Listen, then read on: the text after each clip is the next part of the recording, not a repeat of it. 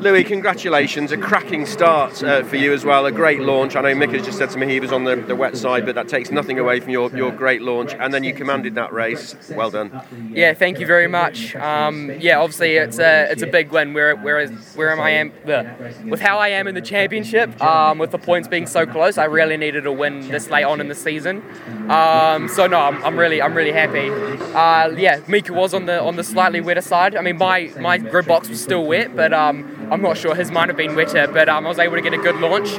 Um, obviously, with it being slippery, it was quite wheel spinny, but I was able to manage it well, get up into the lead, and then from that point on, I was just focused on just being as consistent as possible. With how with how hard it is to overtake, I knew that he would have to be a lot faster than me, or for me to make a mistake to pass me. So I just I was mainly focused on not making mistakes, and I was able to do that. And then um, I'm yeah really happy with the win. We've spoken before about how particularly critical this weekend might be in terms of the, the championship.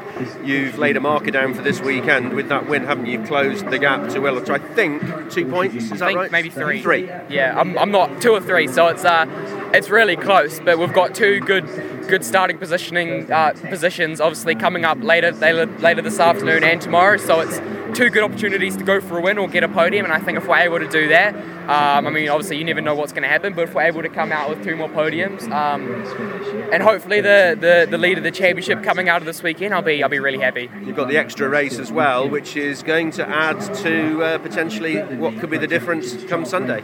Yeah, obviously um, the race back in the year, uh, back earlier in the year, actually I did win it, but obviously it was it was cancelled. So um, I mean, it would have been nice to have that win, but we are starting second for it this afternoon, so you never know what can happen. But like I said, I just need to finish in the top three. Um, if I can do that, I'll get good points, and that's all I can really really focus on.